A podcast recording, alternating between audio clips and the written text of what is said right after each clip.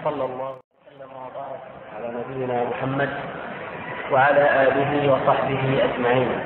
اللهم علمنا ما ينفعنا وانفعنا بما علمتنا وزدنا من كرمك وإحسانك يا أرحم الراحمين. أيها الإخوة السلام عليكم ورحمة الله وبركاته. وبعد فموضوعنا اليوم هو تكملة لما سبق في الحلقة الماضية. وهو موضوع مهم خاصة وأنه يتعلق بحديث عظيم من الأحاديث العظيمة التي تدل أعظم الدلالة على أن الإنسان بغير الوحي المنزل من عند الله تبارك وتعالى لا يمكن أن يصل إلى الحق في أي أمر من الأمور الغيبية. في كل ما استأثر الله تبارك وتعالى بعلمه وحجبه عن عقول البشر وإدراكهم لا يمكن للعقل البشري أن يصل إلى أي معرفة أو حقيقة أو يقين إلا عن طريق الوحي المنزل من عند الله تبارك وتعالى. وهذه القضية القضية المعروضة اليوم قضية نشأة الكون. من هذه من أجل هذه القضايا. التي تبين وتدل على أن الإنسان إذا حاد عن منهج الوحي وخرج عن الصراط المستقيم وعما أنزله الله تبارك وتعالى وخاض بعقله ورأيه فيما لا قبل له به فإنه يضل ويتخبط ولا يصل إلى حق ولا إلى يقين أبدا. فالبشرية كانت وما تزال تخوض وتبحث في قضيتين مهمتين. القضية الأولى تتعلق بأصل الكون ونشأة الكون والقضية الأخرى قضية أصل الإنسان وكيف وجد الإنسان وما هي وظيفة الإنسان ومهمة الإنسان.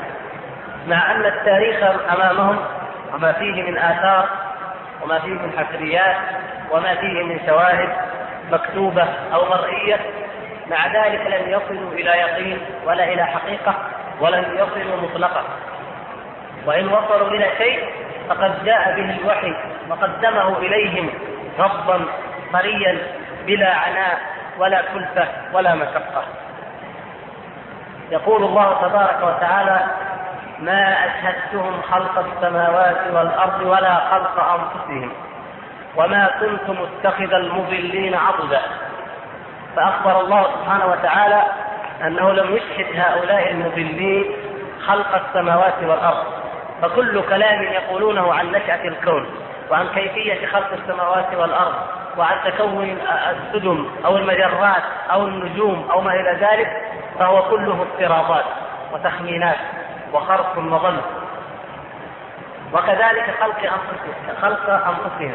لن يشهد الله سبحانه وتعالى هؤلاء المضلين كيف خلق الإنسان وكيف ابتدأ وإنما أخبرنا الله سبحانه وتعالى أنه خلق آدم خلقه كما أخبر من الطين ونفخ به من روحه ثم جعله بشرا سويا وجعل ذريته من سلالة من ماء مهين.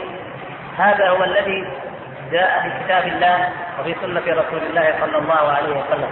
فكل خوض بعد ذلك عن أصل الإنسان وكيف تطور ومن أين بدأ وكيف نشأ وما إلى ذلك كله إما باطل لا حقيقة له في إطلاق وإما خوض فيما لا نتيجة من ورائه ولا غاية ولا ثمرة. والله تبارك وتعالى قد أغنانا وأعفانا عن البحث في كيفية خلق الأشياء بأن نتدبر هذا الخلق وأن نتفكر فيه. فأمرنا أن نتفكر في خلق الكون وأن نتفكر في ملكوت السماوات والأرض وأن نتفكر في أنفسنا وفي رزقنا وفي طعامنا لنصل بذلك إلى معرفة الله وإلى توحيد الله وإلى تجريد العبودية الكاملة لله وإلى انتظار اليوم الآخر. اليوم الذي يجمع الله تبارك وتعالى فيه الأولين والآخرين وهنالك يحاسبهم ويجازيهم على ما عملوا في هذه الحياة الدنيا. الذين يضيعون هذه الحياة الدنيا في البحث عن نشأة الحياة وعن أول الحياة ثم يخرجون منها وهم لم يصلوا إلى يقين ولا إلى نتيجة في كيف بدأت الحياة. ونسوا أنفسهم. نسوا الله فأنساهم أنفسهم. نسي نفسه هو لماذا جاء؟ وأخذ يطوف ويبحث ويتكلم في الكون كيف نشأ. وفي أصل البشرية كيف جاء. ونسي هو لماذا جاء بنفسه هذا الإنسان. ومن أعظم الأدلة على ذلك ما ترونه من اشتغال كثير ممن يسمون علماء الآثار أو علماء التاريخ القديم أو علماء الحفريات يقطعون البيادي البيادي والقفار ويجهدون أنفسهم وينفقون الملايين في الحفر والتنقيب والبحث.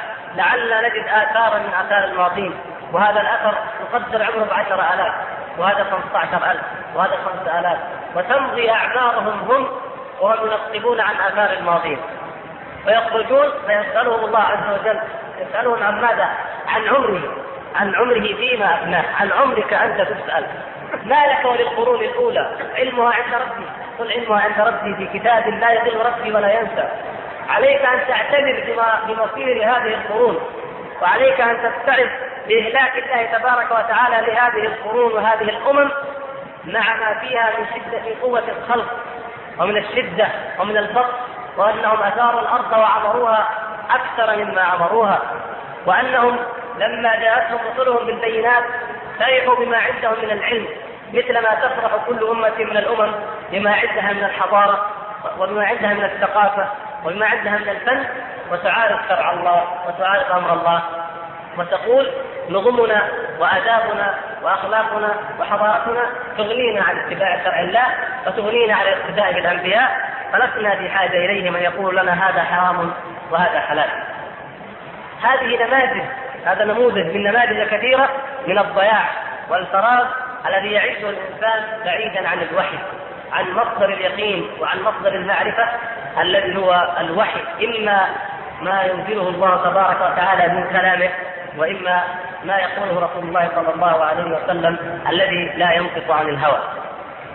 فهذا الحديث العظيم حديث عمران بن حسين رضي الله تعالى عنه يبين لنا هذه الحقيقة لأنه كما أسلفنا وسبق الرسول صلى الله عليه وسلم فيه لم يتكلم ولم يخض في مسألة هل الكون هل هذا العالم خلق من مادة أو لم يخلق من مادة ولم يجبهم عن أول المخلوقات بإطلاق ولا عن بداية مفعولات أو تأثير ومخلوقات قدرة الله سبحانه وتعالى وخلق الله الذي خلقه من الأول. وإنما سأله وفد اليمن عن هذا العالم المشهود الذي يرونه ويعيشون فيه وأجابهم النبي صلى الله عليه وسلم عن أول نشأته وكيف خلقه الله تبارك وتعالى بجواب لا يمكن أن يهتدي إليه أو يعرفه أي إنسان على الإطلاق إلا من يأتيه خبر السماء. الأمين الذي يأتيه خبر السماء صلى الله عليه وسلم. أما غيره فماذا قال ارسطو وماذا قال افلاطون وماذا قال أصحاب الحضارات والعلوم؟ يقول إن الله أو العلة الأولى خلق عشرة عقول ثم استراح ثم لم ينظر لم يعد ينظر في الكون لأنه كامل. كما يقولون والكامل لا يفكر في الناقص فترك العشرة العقول والعقول العشرة خلقت الأفلاك والأفلاك خلقت هذا العالم أو السماوات والأرض. نظرية ليس لها أي أساس من الصحة ولا من العقل حتى بعقول الذين قالوها أو جاءوا وكل ما كان غيرها فهو أحق منها أو هو الجهل المطلق قبل بعثة النبي صلى الله عليه وسلم. فأما هذا الرسول صلى الله عليه وسلم فلأنه لا ينطق عن الهوى ولا يتكلم من عنده وإنما فيما يوحي إليه ربه به فإنه أخبر كما في هذا الحديث بهذه الأمور الغيبية التي يتقاصر دونها علم البشر كائنا ما كان في أي زمان وفي أي مكان ولن يصل بإطلاق إلى أن يعرف هذه الحقائق أبدا.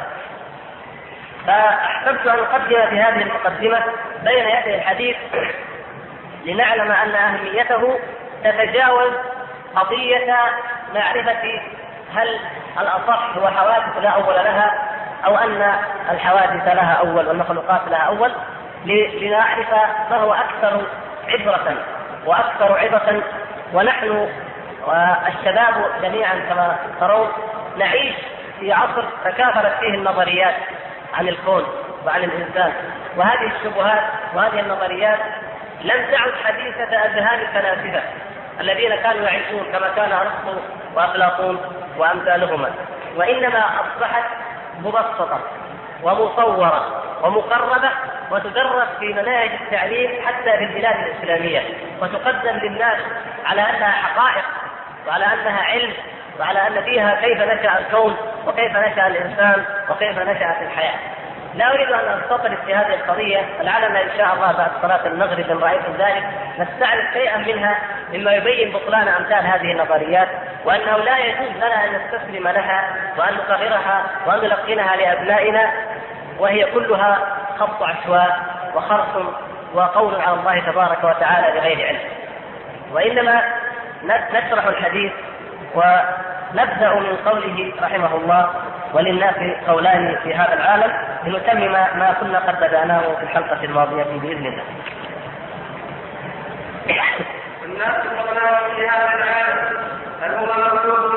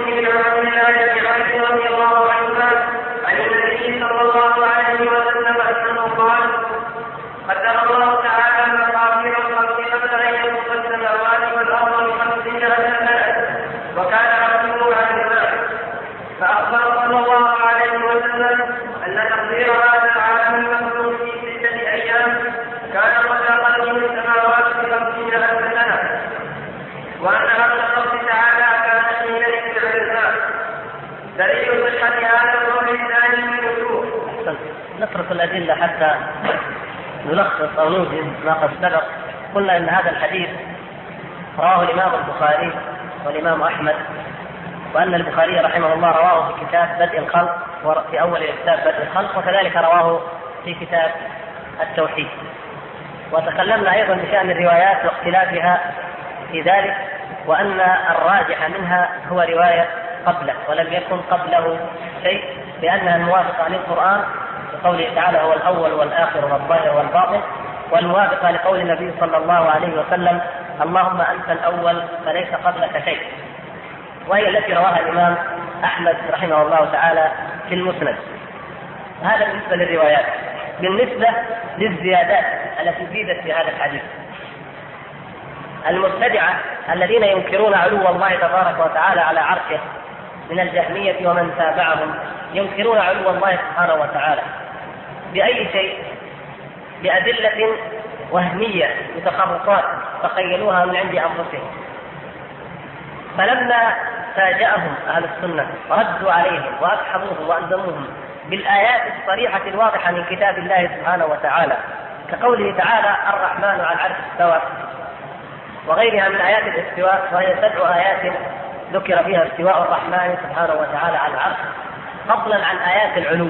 فضلا عن الأحاديث فإن أكثر صفة من صفات الله عز وجل أو من أكثر صفات الله عز وجل التي دل عليها العقل والنقل والفطرة بما لا يحصى ولا يعد من الأدلة هي صفة العلو علو الله سبحانه وتعالى عن جميع المخلوقات. بعد صفة الحياة لأن الحياة لا شك أن من يؤمن بالله فهو يؤمن بأنه حي تبارك وتعالى. فهي من أخص الصفات بعد ذلك بكونها تشهد لها الفطرة السليمة دون تعليم ولا تقييم جاء هؤلاء فمن أدلتهم العقلية التي استدلوا بها على أهل السنة قالوا أنتم تقولون إن الرحمن استوى على العرش فهو إذا عال على جميع المخلوقات. قالوا قبل أن يخلق العرش كيف كان؟ ونحن نقول إنه هو الآن على ما عليه كان. يقولون هكذا هم نقول قبل أن يخلق السماوات والأرض كيف كان؟ ما كان في جهة في علو فهو الآن على ما عليه كان وإلا لازم يلزمكم يا أهل السنة أنه لما خلق السماوات والأرض تغير وكان له لم يكن له جهة وأصبح له جهة هذا إفكهم وما كانوا يفترون وتقولهم على الله سبحانه وتعالى بغير علم ليردوا كتاب الله ويردوا سنة النبي صلى الله عليه وسلم. لما كان مقولة نظريا ورأيا مجردا لم تقبله العقول ولم تستسغه آه، قلوب أهل السنة الذين طالبوهم بالأدلة والذين يتكلمون بالأدلة من كتاب الله ومن سنة رسول الله. فما كان من بعض كذابيهم إلا أن وضعوا هذه الزيادة وهو الآن على ما عليه كان وبعضهم يرويها كحديث مستقل يقول كان الله ولا مكان وهو الآن على ما عليه كان وهذه زيادة مكذوبة لم يقولها النبي صلى الله عليه وسلم ولم تصح في أي كتاب من كتب الحديث. وعلى كثرتها وكثرة انتشارها في كتب المتأخرين والمتقدمين فإن أحدا منهم لم يخرجها ولم يقل لنا رواها فلان ثم نبحث بعد ذلك في سندها وإنما هي كلمة قول قيل ليس له أصل. على الإطلاق وليس له إسناد على الإطلاق لا صحيح ولا ضعيف. وإنما الصقت بهذا الحديث أو جعلت حديثا مستقلا ونسبت إلى رسول الله صلى الله عليه وسلم وهي في الأصل مقولة فلسفية تختلف هذا الافتراض الذي قلناه وهو أن العالم أنه يقول آه، إن الله تعالى يجل ويتعالى عن التغيير أو التغير لأجل شيء من المخلوقات فهو الآن على ما عليه كان قبل أن يخلق المخلوقات وإلا لزمكم ان تقولوا انه لما خلقها تغير من أجلها فانتقل من من لا مكان إلى مكان أو من اللا جهة إلى الجهة. هذه واحدة والأخرى اختلاف الأقوال أقوال الناس في هذا الحديث على مذهبين أو على قولين. القول الأول أن هذا الحديث هو إخبار عن أن الله تبارك وتعالى كان وحده. لا شيء معه لا شيء غيره باطلاق من المخلوقات لا جنسها ولا اعيانها ثم أنه ما يزال كذلك دائما كما يقولون إلى إيش؟ ثم ابتدأ خلق السماوات والأرض. ثم ابتدأ فخلق هذا الكون المشهود. وبذلك يكون أول المخلوقات هو إما العرش وإما القلم على ما سبق أن اوضحناه وعلى ما رجحنا في الحلقة الماضية. من أن العرش هو أول هذا الكون المشهود المسؤول عنه، لكن هم لا يقولون بان هذا هو الكون المشهود. أو المسؤول عنه هذا الكون المشهود. يقولون هو الأولوية هنا مطلقة باطلاق أول شيء وجد وبعده لم يكن إلا العدم المحض بالنسبة للكون، عدم المحض وهو الله تبارك وتعالى وحده لا شيء معه لا شيء غيره بإطلاق. القول الثاني أن هذا الحديث لم يتعرض لمسألة كونه تبارك وتعالى كان وحده بذاته ولم يكن هناك مخلوق قط. لم يتعرض لهذه المسألة من قريب ولا بعيد. وإنما هو يتعرض السؤال الذي سئله سأله أهل اليمن والجواب الذي أجابه النبي صلى الله عليه وسلم يدل على أنهم سألوا عن هذا العالم المشهود المحسوس المرئي لنا الآن. الذي جاء في القرآن آيات كثيرة في بيان خلقه. منها آية سورة هود هذه وهو الذي خلق السماوات والأرض في ستة أيام وكان عرشه على الماء. وجاء الحديث موافقا بلفظه لهذه الآية في قوله وكان عرشه على الماء ثم لم يتعرض لما قبل ذلك. الكلام هو في هذا العالم المشهود المرئي فقط.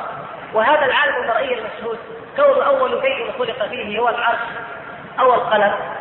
قد سبق ما أن قلنا ما موجزه ملخصه أن الراجح والصحيح أن أول ما خلق هو العرش لأنه حتى بهذا الحديث الذي ذكره المؤلف هنا أن الله تبارك وتعالى قدر مقادير الخلق قبل أن يخلق السماوات والأرض بخمسين ألف سنة.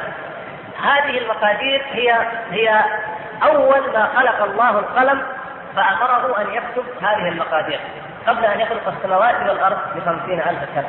قال في آخر الحديث وكان عرشه على الماء. وقال في آخر حديث عمران بن حصين وكان عرشه على الماء. فدل ذلك على أن القلم أسبقيته لماذا؟ لما للسماوات والأرض. وأما العرش فإنه هو والماء سابقان لوجود القلم. وهذه المسألة على أي حال لا تهم كما بينا في قليل أو كثير. فإنما هي مجرد مسألة علمية تعلم. لكن الذي يهم هو أن نفهم خطأ من انتقد شيخ الإسلام ابن تيمية في هذه المسألة وقال إنه يقول إن العرش أول المخلوقات بينما القلم هو أوله. من وجهين؟ الوجه الأول أن الراجع أن أول المخلوقات هو العرش أي من هذا العالم المشهود كما أسلفنا الآن. والوجه الثاني أن شيخ الإسلام ابن تيمية يقول كما في شرح هذا الحديث وهو حديث عمران بن حصين في مجموع الفتاوى يقول وكذلك في منهاج السنة الجزء الأول يقول لا يوجد ما مخلوق لا يوصف مخلوق بأنه الأول مطلقا على جميع المخلوقات الاولويه مقيدة بماذا؟ أو الأولية مقيدة به بهذا العالم المشهود بهذا الكون المشهود الذي سأل عنه أهل اليمن، أول هذا الكون الذي نحن نعرفه هو السماوات والأرض وما يتعلق بها وهو القلم أو اللوح أو العرش والماء. أما قبل ذلك فلم يأتي لا ما يثبته ولا ما ينفيه. ونعود إلى القضية الأولى التي سبق تقريرها بأكثر مرة وهي قضية أنه سبحانه وتعالى بصفاته ازلي خالق ورازق وقدير بما لا بداية له. فآثار هذه الصفات ومفعولاتها تظهر في مخلوقات يخلقها سبحانه وتعالى في حوادث ينشئها تبارك وتعالى لا علم لنا بها ولا نستطيع أن ندركها لكننا لا ننفيها أيضا. لا ننفيها ليس في العقل ولا في الدين ما يكفيها وإنما نؤمن بأنه سبحانه لم يكن قبله شيء. هذا هو الذي نؤمن به كما هي الرواية الراجحة المختارة. ثم يشرع المؤلف رحمه الله تعالى في بيان الأدلة الدالة على صحة هذا القول الثاني. وقد قلنا إن هذا الباب تقريبا هذا الحديث وما بعده هو منقول من أو شرح منقول من كتاب من شرح رسالة شرح حديث عمران بن حسين شيخ الإسلام ابن تيمية. طبعت مع مجموعة الرسائل والمسائل وطبعت في الجزء الثامن عشر أيضا من مجموع الفتاوى. وهذه الأوجه هي بعض ما ذكره شيخ الإسلام هناك بتوسع وتفصيل أكثر فمن أراد الاستزادة فليراجعها هناك. دليل صحة هذا القول الثاني من الوجوه. أحدها أن قبل اليمن الإسلام يسألك عن أول هذا الأمر وهو إشارة إلى حاضر مشهود موجود والأمر لا فعل المذموم أي الذي كونه الله بأمره. وقد أجابه النبي صلى الله عليه وسلم عن بدء هذا العالم الموجود لا عن جنس المخلوقات لأنهم لم يسألوه عنه وقد أخبرهم عن خلق السماوات والأرض على دور عرشه على الباب ولم يخبرهم عن خلق العرش وهو مخلوق قبل خلق السماوات والأرض وأيضا فإنه قال كان الله ولم يكن شيء قبله وروي غيره. والمجلس كان واحدا.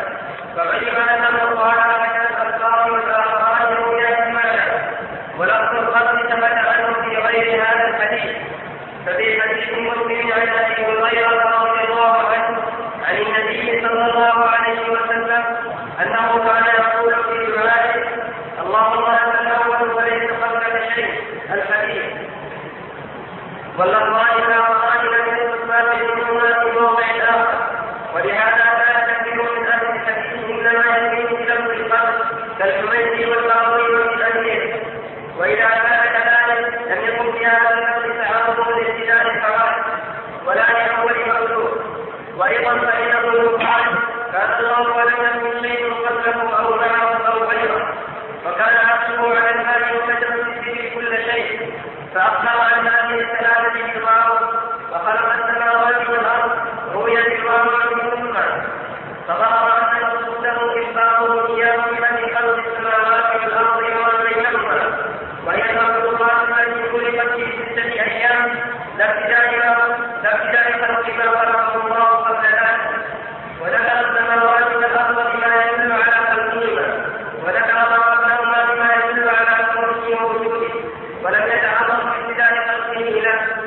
هذه نقل عند أهل الثلاثة. الوجه الأول معروف. بدأ أهل اليمن الحديث أو كلامه للنبي صلى الله عليه وسلم بقولهم يا رسول الله جئناك لنتفقه في الدين ولنسألك عن أول هذا الأمر كيف كان؟ أول هذا الأمر. يقول الشارع فهذه أول يعني كلمة هذا الأمر إشارة إلى حاضر مشهود موجود والأمر بمعنى الكون. أول هذا الأمر الذي كونه الله عز وجل. فأهل اليمن يسألون النبي صلى الله عليه وسلم عن أول هذا الأمر أي هذا الكون المعروف المشهود. لأن الناس يعيشون فيه ويحسونه. فتتطلع العقول والقلوب إلى ماهية وجود إلى كيفية وجود إلى نشأته كيف وجد كيف كان ما هي كيف أوله. هذه فطرة في النفس الإنسانية. الإنسان فيه هذه الفطرة يحب أن يسأل عن أي شيء لو ذهبت بأي إنسان إلى مكان بعيد وادخلت إلى قصر كبير يقعد يسألك هذا القصر لمن؟ من اللي بنى؟ كيف جاء؟ هكذا جميع الصفات وحتى الطفل الصغير إذا ذهبت به إلى أي مكان جديد عليه يسألك من جاب هذا؟ كيف حطه؟ ليش جابه؟ هكذا فطرة بشرية جعلها الله سبحانه وتعالى وهذا الحافز هذه الفطرة تحفز الإنسان دائما إلى العلم وإلى مزيد العلم وإلى مزيد الفقه. فهؤلاء دلالة على كمال عقولهم ونضج تفكيرهم أنهم يتفكرون بخلق السماوات والأرض وأنهم أمروا بالتفكر فيها فلم يخوضوا من عند أنفسهم كما خاض الفلاسفه من اليونان والهنود وغيرهم. قالوا لا نذهب إلى مصدر العلم اليقين إلى رسول الله صلى الله عليه وسلم. نتفقه في الدين. وسألوه هذا السؤال ونساله عن أول هذا الأمر كيف كان؟ فالإجابة هي عن هذا الأمر أي هذا الكون المشهود ليست عن جنس المخلوقات بإطلاق لم يقولوا ما هو أول ما خلقه الله عز وجل. ليس هذا. سألوا عن هذا الكون وعن هذا الأمر المشاهد فالنبي صلى الله عليه وسلم اخبرهم عن خلق السماوات والأرض حال كون العرش على الماء. هذا غاية صفات الأرض. أنه أخبرهم عن عنها وعن ابتدائها حال كون العرش على الماء وأنه قبل خلقها خلق أو كتب مقادير كل شيء وهذا الذي قلنا إنه مع الحديث الآخر يدل على ماذا؟ على أنه إشارة إلى خلق القلم بعد خلق العرش والماء.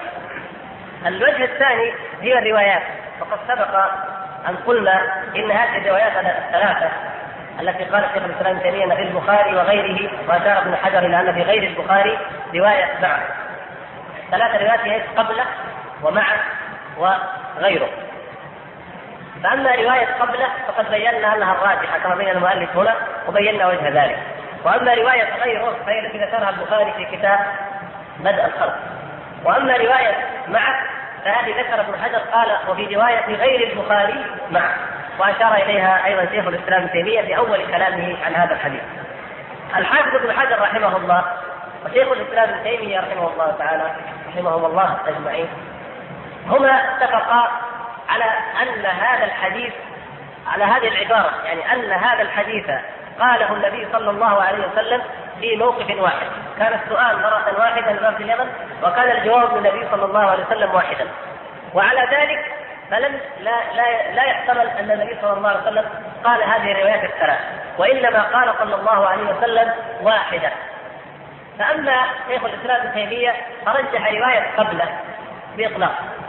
أما الحافظ ابن حجر فكأنه يرجح رواية غيره يقول بأنها أصرح في نفي العدم لما يقول ولم يكن غيره شيء أصرح وهو صادق في ذلك أصرح في نفي العدم في إثبات ان ان أنه لم يكن شيء مطلقا غير الله سبحانه وتعالى في نفي غير يعني نفي وجود شيء غير الله أو إثبات عدم لا نفي العدم عفوا في إثبات العدم المحض وأنه لم يكن شيء سوى الله.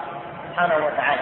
كأن شيخ الإسلام الحافظ بن حجر يميل أو يرجح هذه الرواية لكنه لم يتعمق في في هذه المسألة أو يحاول أن يبين وجها أو رأيا قاطعا فيها. وإنما مال إلى ذلك وقال لأنها أصرح في العدم فقط. وأما شيخ الإسلام ابن تيمية وتبعه المؤلف هنا تبينوا وجه الرجحان قبل وهي موافقتها للحديث الآخر الصحيح وموافقتها للآيات الأخرى المعلومة. ومما رجح به شيخ الإسلام ابن رحمه الله رواية القبل أنها رواية الحميدي وأنه كذلك أيضا رواها البغوي ورواها كما قال ابن الأثير وغيرهم فهي أكثر من حيث الرواة وأوثق رواية قبل وهي كما قلنا كما ذكر أيضا المحقق هنا هي رواية الإمام أحمد رحمه الله تعالى فإنه قال نقص الإمام أحمد كان الله تبارك وتعالى قبل كل شيء.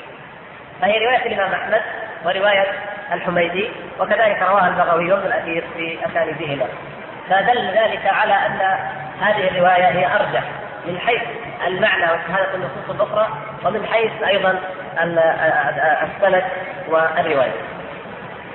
والوجه الآخر أو الوجه الثالث الذي قال أنه إذا حللنا ألفاظ الحديث ونظرنا إليه نظرنا إلى نفس الألفاظ كان الله ولم يكن شيء قبله أو غيره كان الله ولم يكن شيء هذه معطوفة بالواو. وكان عرشه على الماء عطف أيضا بالواو.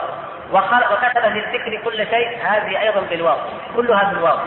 ثم قال ثم خلق السماوات والأرض في روايه وفي رواية وخلق السماوات والأرض. ما المقصود أو ما الذي يدل عليه هذا؟ يقول الشارع رحمه الله أن مقصوده إخباره إياهم ببدء خلق السماوات والأرض وما بينهما وهي المخلوقات التي خلقت في ستة أيام. لا ابتداء خلق ما خلقه الله قبل ذلك. وقال وذكر السماوات والأرض بما يدل على خلقهما وذكر ما قبلهما بما يدل على وجوده على كونه وجوده ولم يتعرض لابتداء خلقه. سألوا عن هذه السماوات وعن هذه الأرض فأخبرهم النبي صلى الله عليه وسلم بأنها لما خلقت سواء كانت بالواو أو بثم أن هذا المسؤول عنها المسؤول عنه لما خلق فإن قبله أمور قبله أشياء ماذا قبل خلق السماوات والأرض؟ قبل خلق السماوات والأرض كتابه الذكر أمر القلم بأن يكتب كل شيء ما كان وما يكون إلى قيام الساعة ماذا قبل هذه الكتابة؟ قبلها العرش والماء وكان عرشه على الماء فالإجابة عن هذا الذي سألوا عنه بابتداء خلقه كيف خلقه واما التي قبله فإنما تعرض لها في اثناء الاجابه بأنها لما خلق لما خلق ما تسالون عن خلقه كان كانت هذه الأشياء موجودة وكانت متقدمة لهذا الخلق. فهو زيادة بيان من النبي صلى الله عليه وسلم ليبين لهم كيف أو ما هي آه، الحقيقة التي لا يمكن أن تصل إليها العقول البشرية بإطلاق في نشأة هذا الكون. ومن هنا كانت المسألة فيها إثبات لعظمة الله سبحانه وتعالى وعظمة مخلوقاته ولا سيما العرش. وفيها إثبات أيضا لعظمة الناس وفيها إثبات للقدر وأنه سابق على خلق السماوات والأرض حتى يؤمن الإنسان بالقدر خيره وشره من الله سبحانه وتعالى لأنه كتب الله تعالى هذا قبل أن يخلق السماوات والأرض.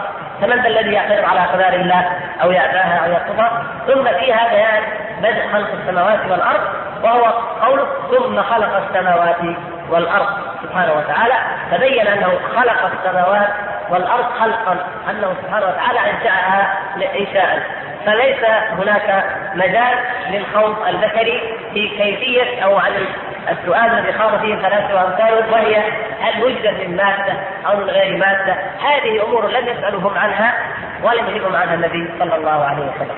هذا موجز وملخص للثلاثة الأوجه الأولى.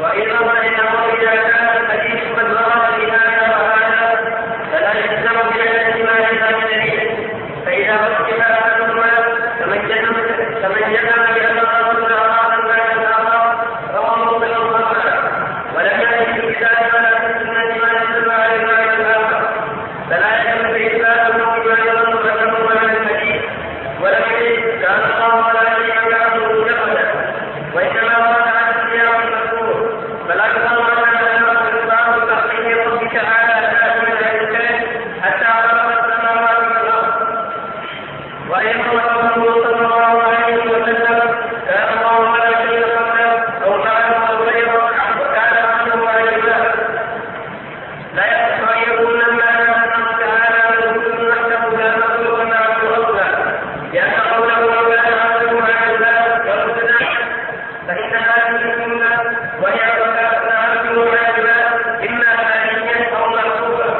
وعلى ذلك النقيضين فهو مخلوق موجود في ذلك الوقت فعلم أن الله لم يكن شيء من هذا العالم موجود هذان الوجهان يوجدهما أن يقال لو افترض أن الحديث ورد بهذا وهذا وأن الحديث يحتمل هذا وهذا أن الحديث يحتمل القولين فما لا يجوز أن يجزم بأحدهما إلا بدليل قاطع خارج.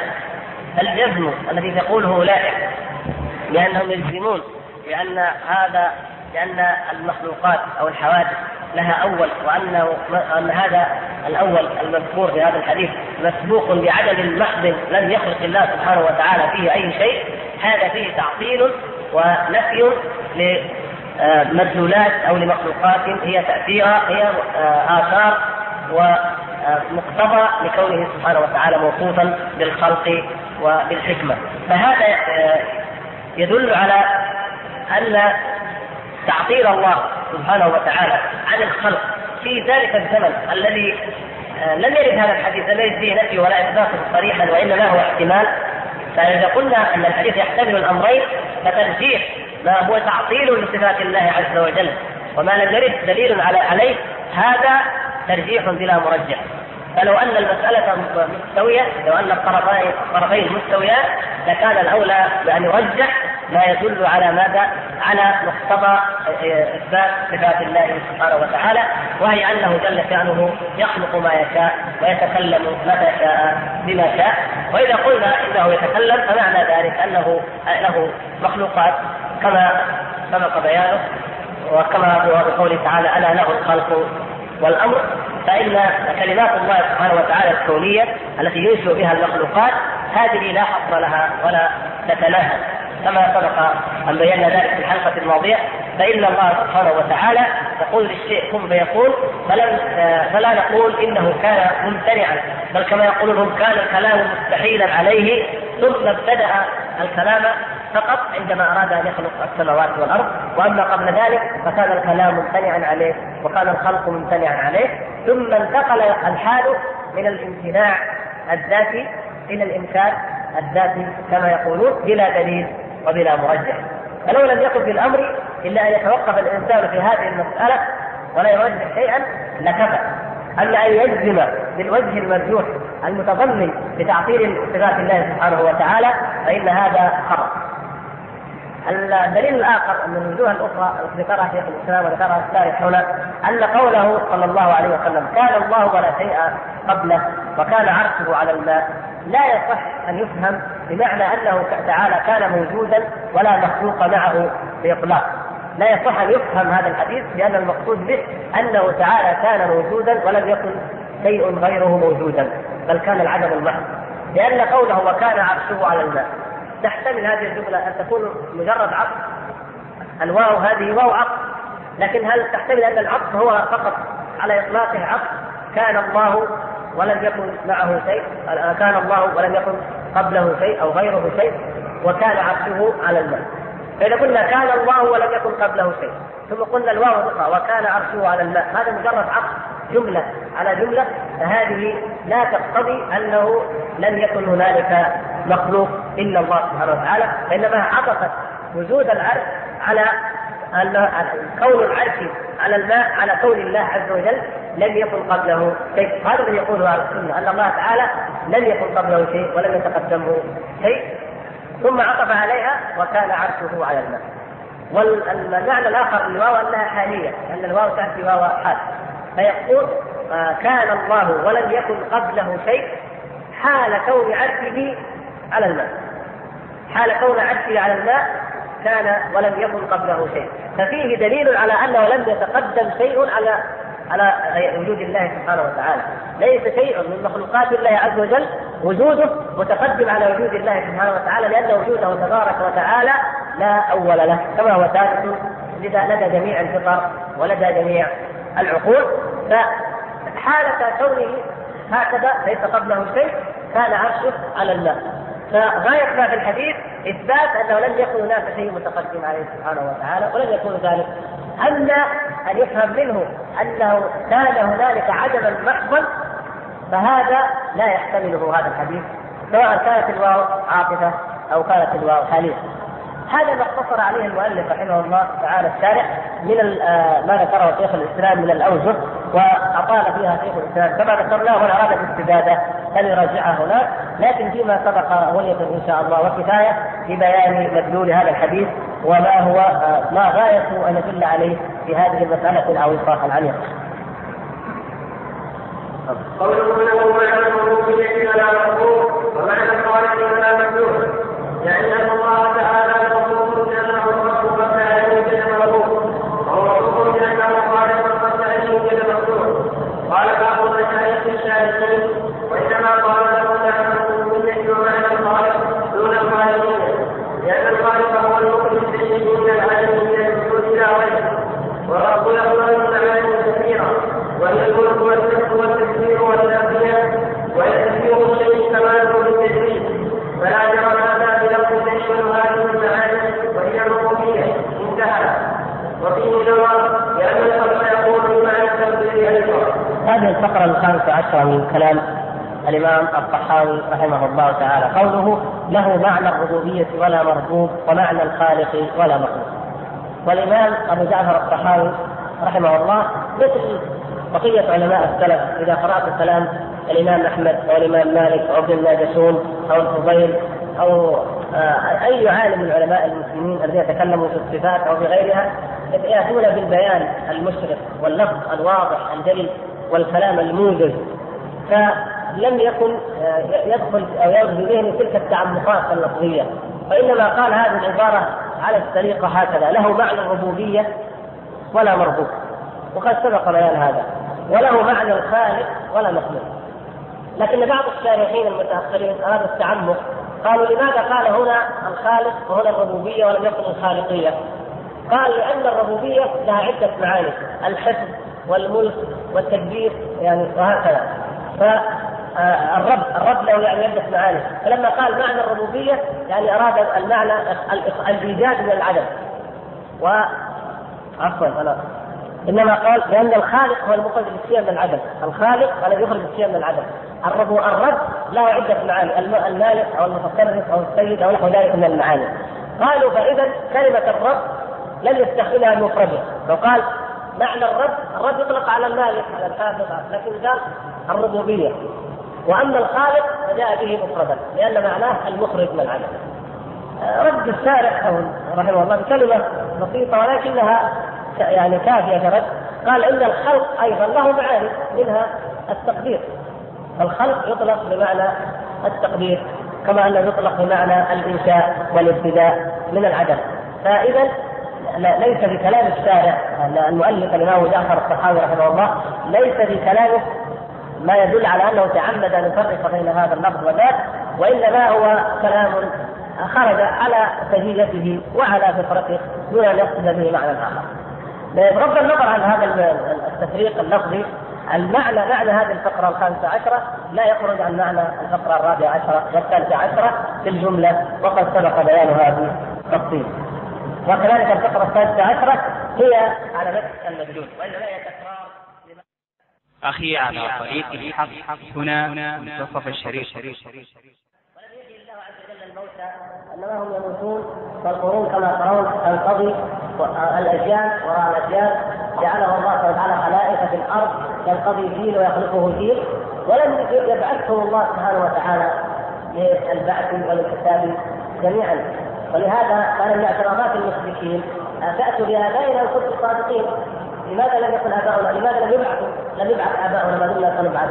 الله سبحانه وتعالى رد عليهم يقول إن الأولين والآخرين لمجموعون إلى ميقات يوم معلوم فالله عز وجل يحيي هذه الاجيال جيلا بعد جيل ثم يجمع الأولين والآخرين ويحيي الموتى سبحانه وتعالى ومع ذلك نصفه الآن ونقول محيي الموتى قبل أن يحييهم فكذلك نصفه سبحانه وتعالى بأنه الخالق قبل أن يخلق هذا الكون وقبل أن يخلق السماوات والأرض هذا هو المقصود والمراد أنه سبحانه وتعالى موصوف بصفات الكمال في الأزل لم يزل متصلا بها سبحانه وتعالى حتى قبل أن يخلق هذا هذه الأعيان المشهوده المرئية لنا.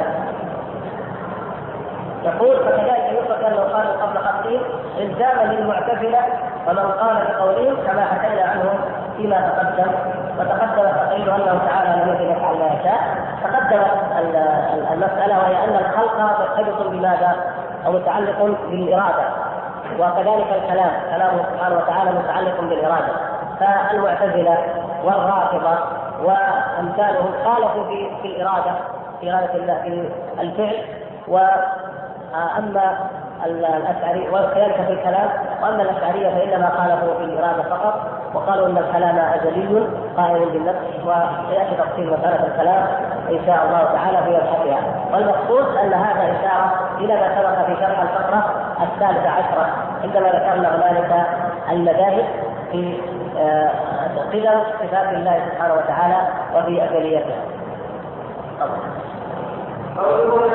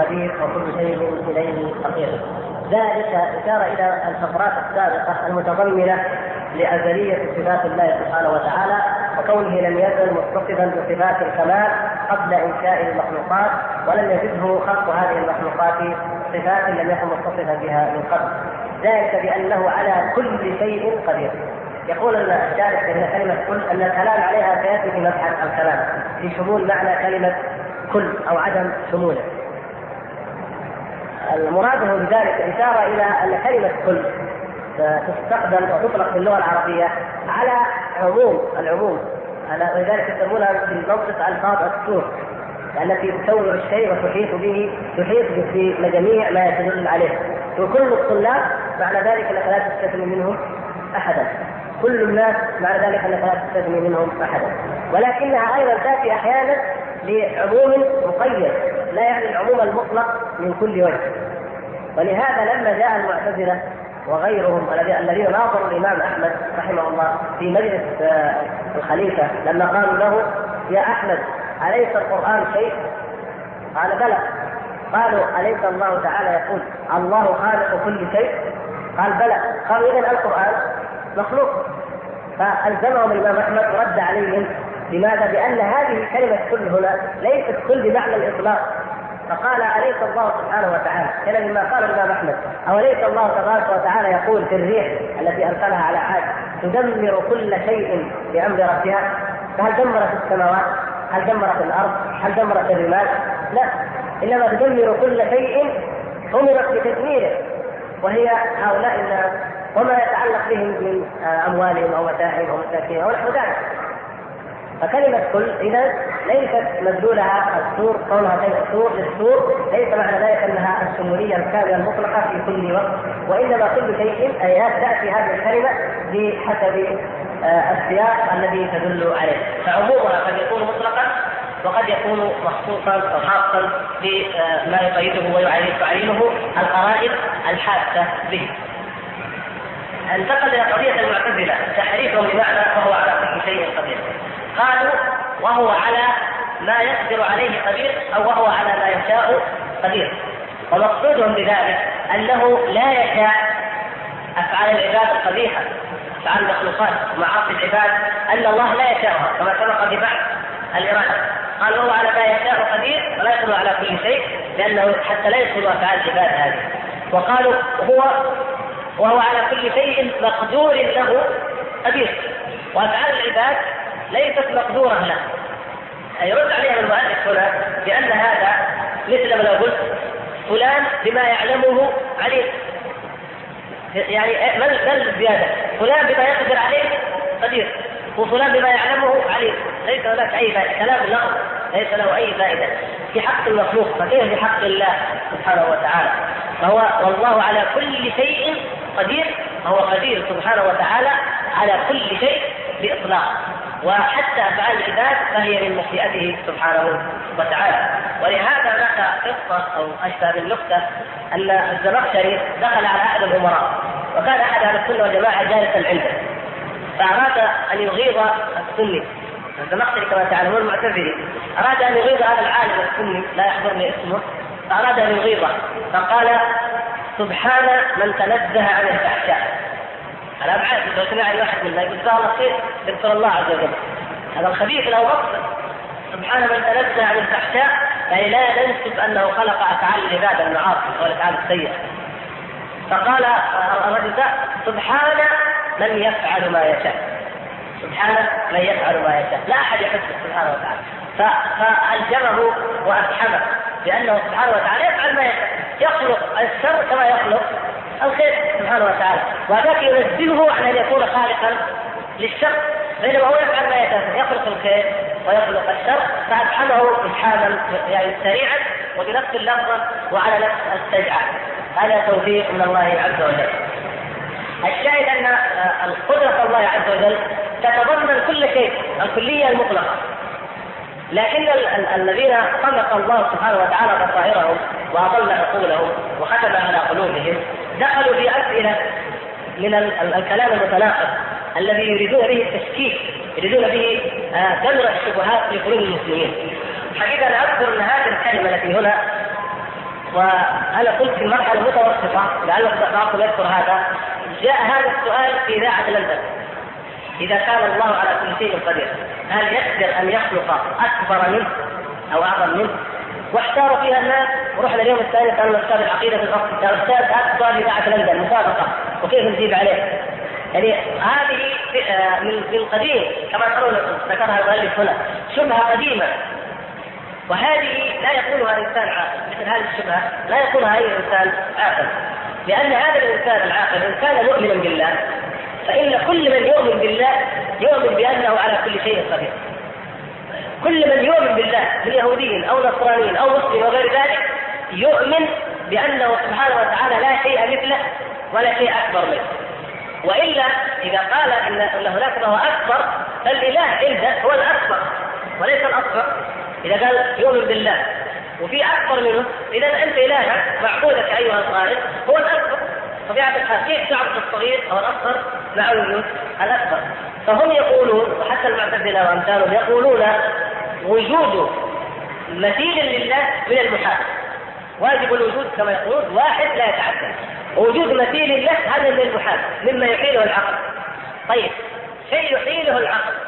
كيف تسأل عن المحال المحال تقول إنه يحيله العقل مستحيل. فكيف تقول هل يفعله الله أو هل يقدر الله؟ تناقض. هذا محال وهذا محال. كيف تسأل عن المحال وتقول هل يفعل المحال مع اعترافك ومع إقرارك بأنه محال؟ لا يمكن هذا أبدا. فالسؤال إنما يسأل عن فعل الأمور الممكنة. ما تقول أنت وتقر بأنه ممكن. أما ما تقول أنه مستحيل الوجود.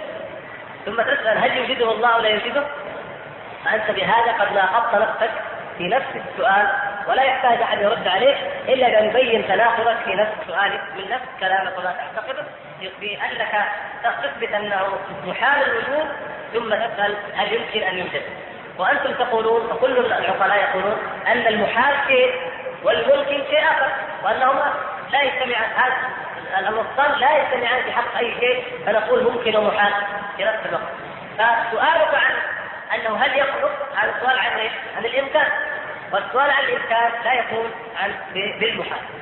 هذا طبعا معنى واضح وهذا كما يقول إنه هذا الشيء يعني هذه من فلسفات الزنادقه وتمويهات آه، الصفصفائيه الذين يريدون أن يلبسوا على المسلمين وعلى العوام بامثال هذه الفلسفات التي لا أصل لها ولا حقيقة لها.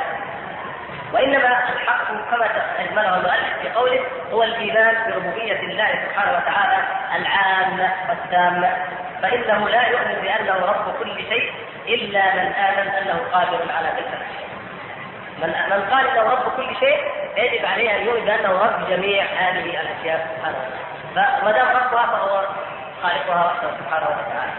وكذلك لا يؤمن بتمام ربوبيته وكماله إلا من آمن بكمال قدرته سبحانه وتعالى والمعتزلة حينما يخرجون شيئا عن قدرة الله سواء كان فعل الشر أو يعني أفعال العباد أو غير ذلك فإنهم ينتقصون من قدر الربوبية ليس فقط من القدرة وإنما ينتقصون من الربوبية فكأنه ليس ربا لما أخرجوه عن قدرته سبحانه وتعالى وإلا ما دام هو رب لهذا الشيء هو رب كل شيء كما تقولون فإذا كلها تخضع لقدرته سبحانه وتعالى ويبقى قضية الشيء ما هو؟ هل هو هل يسمى المعدوم شيئا؟ هل يسمى المحال شيئا كما نقول على كل شيء قدير؟ أو لا هذا ما يذكره في الفقرة التي بعدها. وإنما كذلك الوقت المعلوم ممكن بل هو شيء من لا والتحقيق ما المعلوم ليس بشيء في الخارج في الخارج ولكن الله يعلم ما يكون قبل أن يكون ويكتبه ومن يذكره ويخبر به قوله تعالى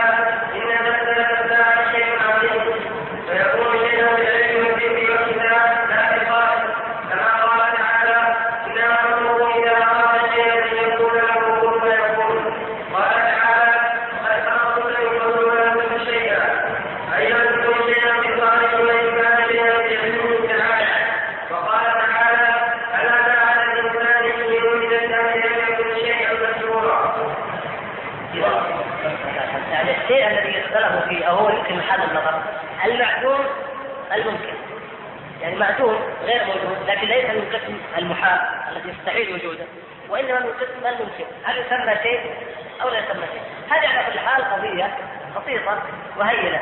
يقول التحقيق أن المعدوم ليس بشيء المعدوم بذاته ليس بشيء. مساله بسيطه ما المعدوم لا يسمى شيء. لكن ما كان في علم الله عز وجل أنه سيوجد يسمى شيء باعتبار أن الله سبحانه وتعالى يعلم أنه سيوجد لأنه جل شأنه يعلم بالشيء إذا وجد متى وجد كيف يكون؟ على أي حال سيكون؟ سبحانه وتعالى. فبالنسبة لنا نحن معدوم ولا نسميه شيء.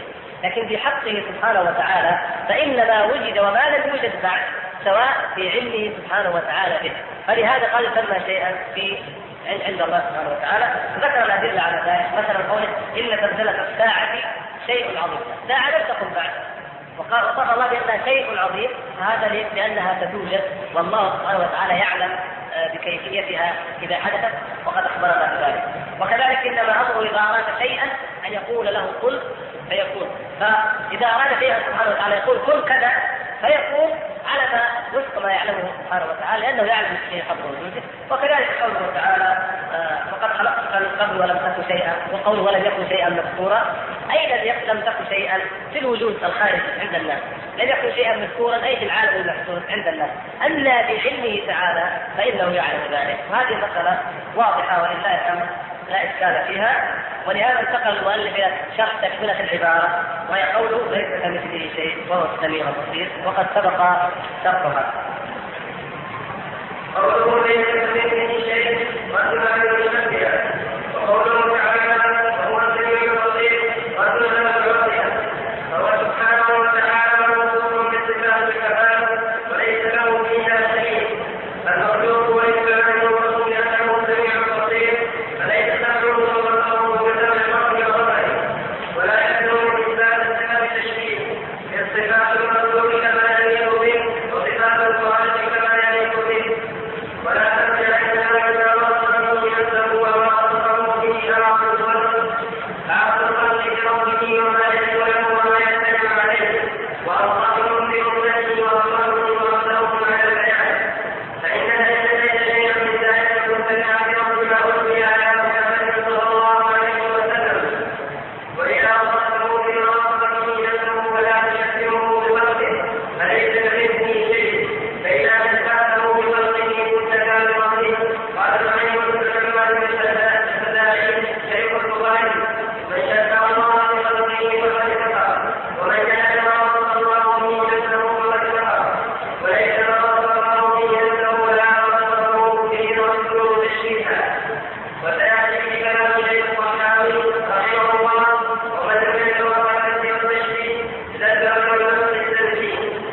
هذه الآية قول المؤلف هذا هو الآية فذكر الآية الكريمة ليس كمثله شيء وهو السميع البصير وقد سبق شرحها وأيضا ذكر المؤلف شرحها هنا كما تعلمون أنها من الأدلة القطعية العظيمة الدالة على صحة مذهب أهل السنة والجماعة. فإن قوله تعالى ليس كمثله شيء رد على المشبهة وقوله وهو السميع البصير رد على المعطلة.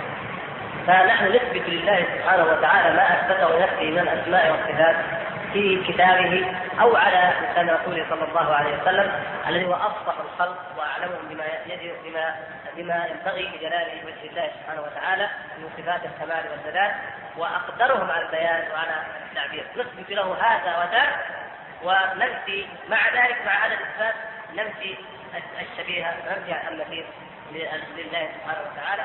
وبذلك نكون على المنهاج القويم والصفات المستقيم. وأما الذين قالوا ليس كمثله شيء فقط واستدلوا ذلك على نفي الصفات ونفوا جميع الصفات ولم يثبتوا إلا الوجود المطلق أو أثبتوا صفات عقلية معينة أو أثبتوا أسماء مجردة من الصفات. هؤلاء ضلوا في فهم هذه الآية وعموا عن آخرها الذي هو واضح في إثبات هذه الصفات.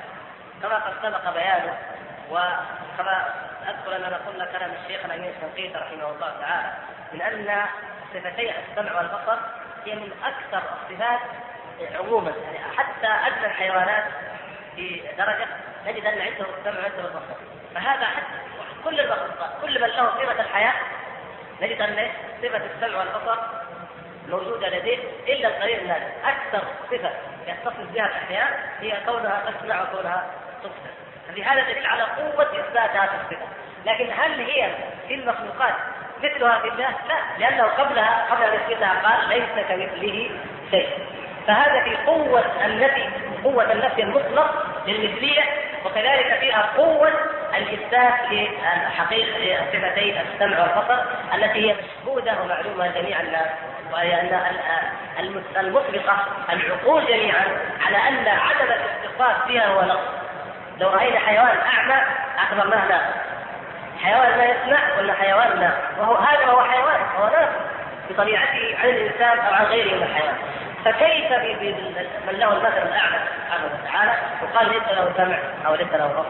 هذا غاية التنقص بقدره وبجلاله سبحانه وتعالى. فهذه من أقوى الأدلة في ذلك.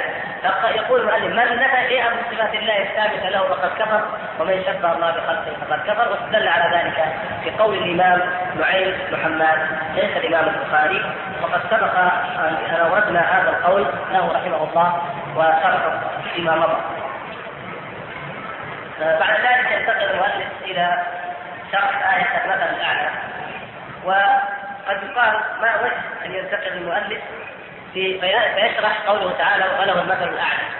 مع أن الذي ذكره صاحب المثل هو ليس كمثله شيء وهو السميع البصير فنقول إن لغات الصفات عارضوا بين الآيتين بين قوله وله المثل الأعلى وبين قوله ليس كمثله شيء وهو السميع البصير فأراد أن يبين أراد المؤلف الشارح أن يبين أنه لا تعارض بين الآيتين.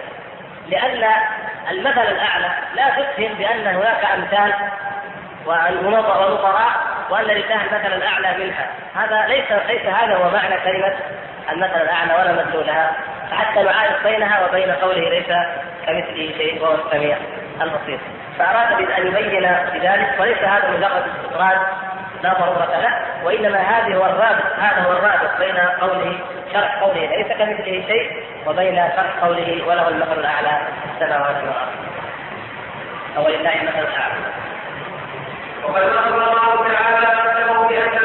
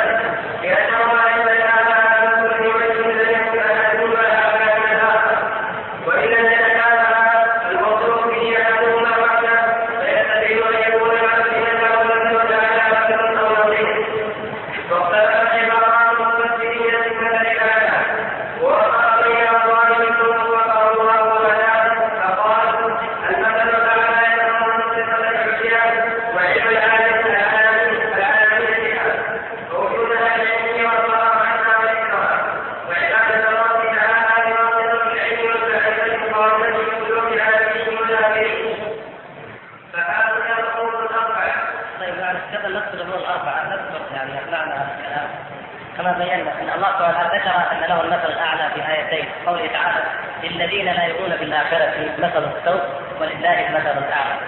وفي قوله تعالى وله المثل الأعلى في السماوات والأرض. فهذا المثل الأعلى لا يدل على أن الله سبحانه وتعالى يشبهه شيء أو يماثله شيء كما آه، يظن الظالمون وإنما هو يدل على ماذا؟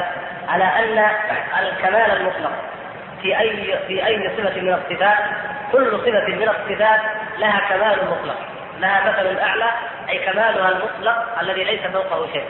مثل ما نقول في العلم مثلا هذا إنسان عالم وهذا إنسان أعلم وهذا كذا. لكن المثل الأعلى من له المثل الأعلى في العلم هذا علم الله سبحانه وتعالى هو الذي ليس مثله علم وليس أعلى منه أي علم. وذلك الحال يستخدم في كلام البشر.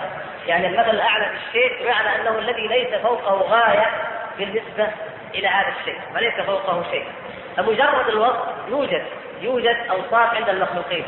عند المخلوق قدرة عنده علم عنده حياة عنده سمع عنده كذا. لكن المثل الأعلى الكمال المطلق الذي لا نقص فيه على الإطلاق في هذه الصفات هو لله سبحانه وتعالى. فهذا يتضمن أن نثبت لله سبحانه وتعالى كل صفة كمال. أي صفة يكون عدم إثباتها نقص لله عز وجل؟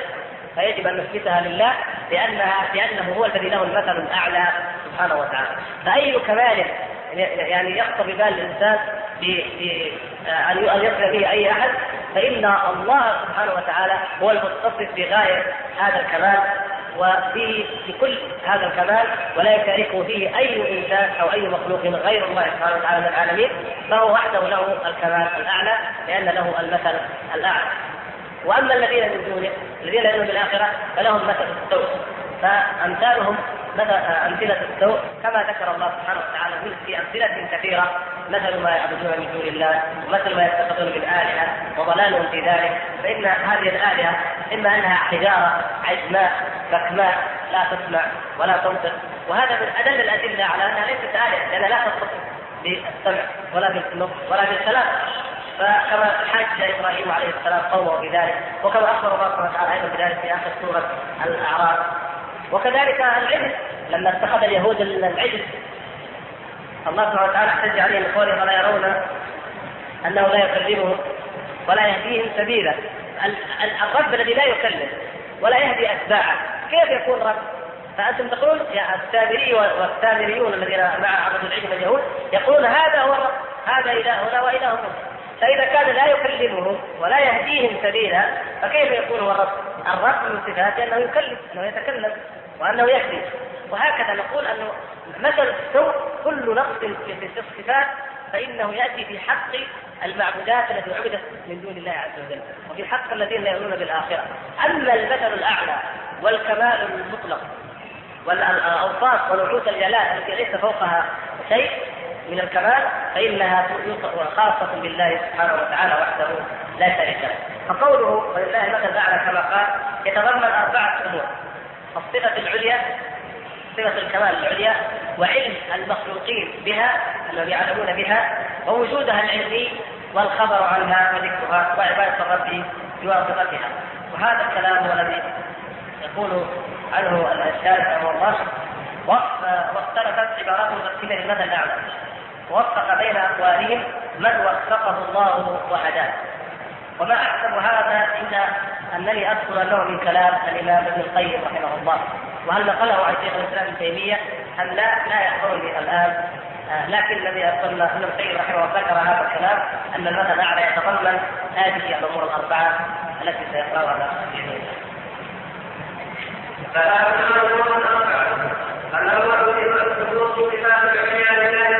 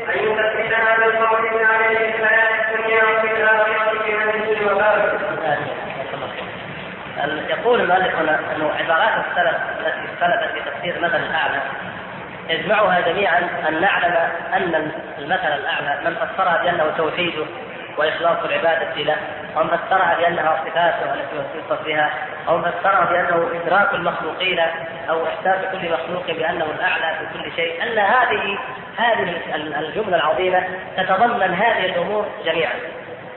وأقوال السلف تدور حول أو اختلاف هو من اختلاف التنوع لا من اختلاف التضاد. فإن قوله تعالى وله المثل الأعلى أو ولله المثل الأعلى يتضمن هذه الأمور الأربعة، الأول ثبوت الصفة لله سبحانه وتعالى العليا، أي صفة عليا فهي ثابتة لله سبحانه وتعالى أي صفه كمال سواء علمها العباد أو لم يعمل أو لم يعلموها، ما علمه الإنسان وما لم يعلمه فإنه ثابت لله سبحانه وتعالى أنه هو المتصف بكماله المطلق. والأمر الثاني أنه وهو قوله أنها توجد انها يتضمن ذلك وجودها بالشعور وبالعلم لدى الملأ الأعلى ولدى الناس حتى لدى الكافر منهم. مثل ما قلنا مثلا من يؤمن بأن الله موجود من من يعبد الله ويؤمن به بوجوده فلا بد أن يتصور ولا بد أن يؤمن بأنه حي سبحانه وتعالى ولا بد أن يؤمن بأن له كمال الحياة ولا بد أن يؤمن بأن هذا الإله الحي يفعل ما يشاء وقدير على كل شيء سبحانه وتعالى. فهذه كلها تدل على أن بدهيات في نفس الانسان كل إنسان حتى العاصي حتى الكافر فإنه يخضع لله عز وجل ويخضع لجبروت الله سبحانه وتعالى في في في حياته وفي كل أمر من أموره فهو خاضع لمن له الإرادة العليا سبحانه وتعالى خضوعا قصريا وكذلك في نفسه أي صفة يشعر بأنها كمال مطلق فإنه ينسبها إلى من؟ إلى الله سبحانه وتعالى. لو سألت أي إنسان مهما كان دينه من الذي يعلم علما مطلقا لا ينقص منه ليس فيه أي جهل ولا نقص يقول لك الله حتى لو كان ما هو مسلم على دين الاسلام لأنه مستقر في شعور البشر وفي احساسه وفي إدراكهم أن الذي له هذه الصفات باطلاق ولا ينازعه فيها شيء ولا يقاربه في تمامها وكمالها شيء هو وحده سبحانه وتعالى هو الله وحده سبحانه وتعالى. ولذلك أي إنسان منهم إذا أو إذا عجبهم أمر من الأمور قالوا هذا شيء ما يقدر عليه إلا الله. حتى لو كانوا في حقيقة مسؤول أن تؤمن بوجود الله يمكن يكون لا يؤمن بوجود الله. لكن يعبر عن هذا لأن في الفطرة وفي الذهن مستقر أن القدرة المطلقة التي لا يغلبها أي شيء هي لله. وهكذا لبقية الصفات.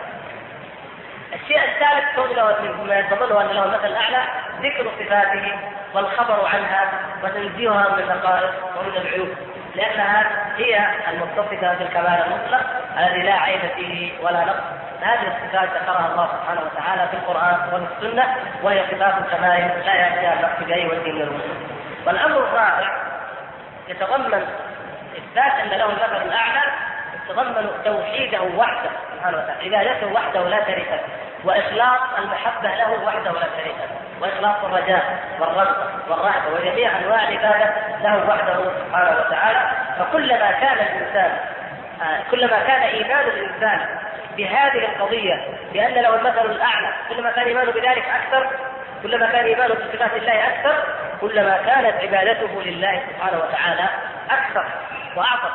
هذا أمر ملموس وهذا أمر محسوس. ولذلك قال آه، آه، بعض السلف وكثير من السلف في قوله سبحانه وتعالى إنما التوبة على الله للذين يعملون السوء بجهالة. ليس المقصود الذي يعمل السوء الذي يرتكب الفاحشة وهو جاهل يزني ولا يدري أن الزنا حرام. لا. المقصود كل من عصى الله فهو جاهل. جاهل إيش؟ الحكم لا. جاهل بقدر الله عز وجل حين ارتكب هذه المعصية. من كان يعلم أنه تبارك وتعالى مطلع عليه عالم بأحواله رقيب عليه سبحانه وتعالى في كل حركة ولا يخفى عليه من أمره شيء. وأنه تعالى شديد العقاب وأنه قد اعد النار لمن يعمل هذه الفاحشة مثلا. وكل هذه الأمور التي وصف الله بها نفسه من كان يعلمها حقيقة الله لحظ في تلك اللحظة فإنه لا يقدم على داعي الفاحشة. ابدا. لا يفعل. ولذلك لما في حديث الرجل لما قال له اتق الله ولا تفض الخاتم إلا بحقه. لما قال اتق الله خلاص. تذكر هذه المعاني كلها فكف عنها. ولم يفعل أي شيء. لأنه في تلك اللحظة كان جاهلا بقدر الله عز وجل. فأراد أن يرتكب المعصية. فلما ذكرته بذلك تذكر الله وعظمة الله وعظمة وعيد الله لم يفعل. فلذلك نقول كل ما كان كلما كان الإنسان أعلم بالله كلما كان أبعد عن معصية الله سبحانه وتعالى. ولذلك الرجل الذي مر ذكره الذي قال لأهله إذا أنا مت فاحرقوني ثم اسحقوني ثم ذروني وضعوا نصفي في البر نصفي في البحر. جهل كذلك لما غابت عنه لما غاب عنه أن الله على كل شيء قدير لما جهل هذا الصفة قال هذا القول العجيب المتناقض كيف اطحنوني يعني كأنه يقول أنه لن يقدر عليها الله لما لما جهل هذه الصفة. فما بالك بمن يجهل كثيرا من صفات الله. ما بالكم من لا يعلمها. ولهذا يا إخوان ولعل في هذا اجابه لبعض ما سألتم عنه أكثر من واحد جزاكم الله خير. وهو عن مساله تدريس الصفات وتدريس العقيدة وكذا. نعم نحن هنا نرد على شبهات. نرد على أباطيل ونوضحها للإخوة الذين قد يعانون ويعايشون من لديهم هذه الشبهات ليحسنوا الرد عليهم والأخذ معهم في ذلك لأن هذا من باب الجهاد في القرآن. والجهاد الذي آه، ابتلينا به. نحن لا نريد أن يكون ان يوجد مبتدعة. لكن أنا وهم موجودون. لابد ان نرد عليهم. هل نستسلم لهم؟ النبي صلى الله عليه وسلم لما بعثه الله وكذلك جميع الأنبياء كانوا يتمنون أن يأتي الواحد منهم ويقول لقومه اعبدوا الله ما لكم من إله غيره. فيؤمن القوم وينتهي الأمر. لكن وجد من يعاتب؟ وجد من يجادل؟ من ربك؟ قالوا اكتب لنا ربك. ربك كذا لا وتقف الشبهات وكثرة الأقاويل. إنما هو ساحر مفتر كذاب اساطير الأولين اكتتبها. كذا كذا كذا فلا بد من رد هذه الشبهات. ولذلك الأنبياء ردوا وجاء في القرآن رد على هذه الشبهات. وبيان بطلانها فهذا هو من هذا القبيل. لكن حقيقة معرفة صفات الله عز وجل. ثمرتها هي أن الإنسان يعرف ربه وهذا أشرف علم مثل ما قلنا في أول حلقة. أشرف العلوم جميعا معرفة الله والعلم بالله. حتى لو علمت من صفات الله عز وجل صفة لا يترتب عليها عمل من الأعمال. يعني مثلا يجيك واحد يقول لك لما أعلم أن الله على كل شيء مثلا أعلم أن الله عليم بكل شيء معنى هذا ما ما أعمل معصية. لاني لما أعملها مثلا لما أعملها بيكون إن الله عليم بها لما أعملها. لا هناك صفات لمجرد العلم بها. مجرد العلم بها يزيد إيمانك بالله لأنه يزيد معرفتك بالله. فمجرد المعرفة بها علم ونور للقلب. وكذلك آه، كل ما جاء يعني مثل هذا بعض الصفات التي جاءت في الأحاديث أن الله عز وجل يخفض القسط ويرفعه مثلا أنه سبحانه وتعالى خلق العرش خلق القلم وانه قبل ان يخلق السماوات قدر المقادير. أمثال هذه الأمور. يمكن تقول لها أثر في في عملي قد أقول لك قد يكون بعضها مثلا ما لها أثر مباشر أنها تقتضي منك عبادة أو عمل أو صلاة. لكن مجرد المعرفة القلبية هذه نفسها عمل القلب. ومعرفة القلب هذه نفسها عمل. وهذه نفسها ثمرة. وهذا أمر عظيم أنك تعرف ربك سبحانه وتعالى. فليس في الأمور شيء أعرف يعني في في المعارف أجل وأعظم من أن يعرف العبد ربه. فإذا سمعت من يقول لك لا تتعلم الصفات لا تتعلمها فاعلم أنه كأنه يقول لك لا تقرأ القرآن ولا تقرأ السنة ولا تعرف ربك. كما قال بعضهم في كتابه الذي أعطاني واحد منكم نظام الخير حق الله على العباد حق العباد على الله. يقول المهم الإنسان يطيع الله. فلو أنا أطعت الملك فسواء كنت اعلم أن الملك في هذا البلد أو في هذا البلد أو على العرش أو على العرش المهم اني اطعت امره سبحان الله. يعني هؤلاء الذين يفرون من التشبيه يأتينا بهذا المثال الذي فيه التشبيه. ربنا عز وجل يخبرنا أنه على العرش. ولكن نقول ما على العرش ولا على العرش ما لا دخل انهم يطيعوا نصلي له ونعبد نفس الصلاة نقول فيها سبحان ربي إيش؟ الأعلى. طب واحد ما يؤمن على العرش؟ على كيف؟ يعني سبحان الله. يعني الصلاة نفسها مرتبطة بالإيمان مرتبطة بالاسماء والصفات هل أنا خوف اني ألغي من مالي داعي هذا الجانب من كتاب الله؟ ألغي هذه الآيات في العلو وهذه الآيات الكثيرة في في في الاستواء وأكثر منها طبعا في العلو. ألغيها كلها وبالمهم إني اصلي له المهم إني أصوم له. سبحان الله. أنا لا أعرف حقيقة. أنا أعرضت عن العلم الأكبر عن الفقه الأكبر كما سماه الإمام أبو حنيفة وهو معرفه الله. وأقول ما يهم ما دام أنا أعمل في الفقه الأصغر اللي هو الأحكام والحلال والحرام. يعني هذا لا اريد أن فيه لأن نريد أن نكمل إن شاء الله هذه الفقرة إنما المقصود أنه آه، قوله سبحانه وتعالى هو المثل الأعلى. ومعرفة هذا المثل الأعلى وأثر ذلك في توحيد العبد وفي إخلاص العبودية لله. ولذلك فالعلاقة بين قوله تعالى وله المثل الأعلى وبين قوله ليس كمثله شيء. هذا هو من أظن منه كما قال المؤلف. ليس هناك أحد أظن منه. والضلال أفضى به الجهل من إلى أن كتب على فتن الكعبة ليس كمثله شيء وهو العزيز الحكيم. سبحان الله. العزيز الحكيم أو السميع البصير كلاهما صفات. فلماذا تنفي تنفي هذه وتكتب هذه؟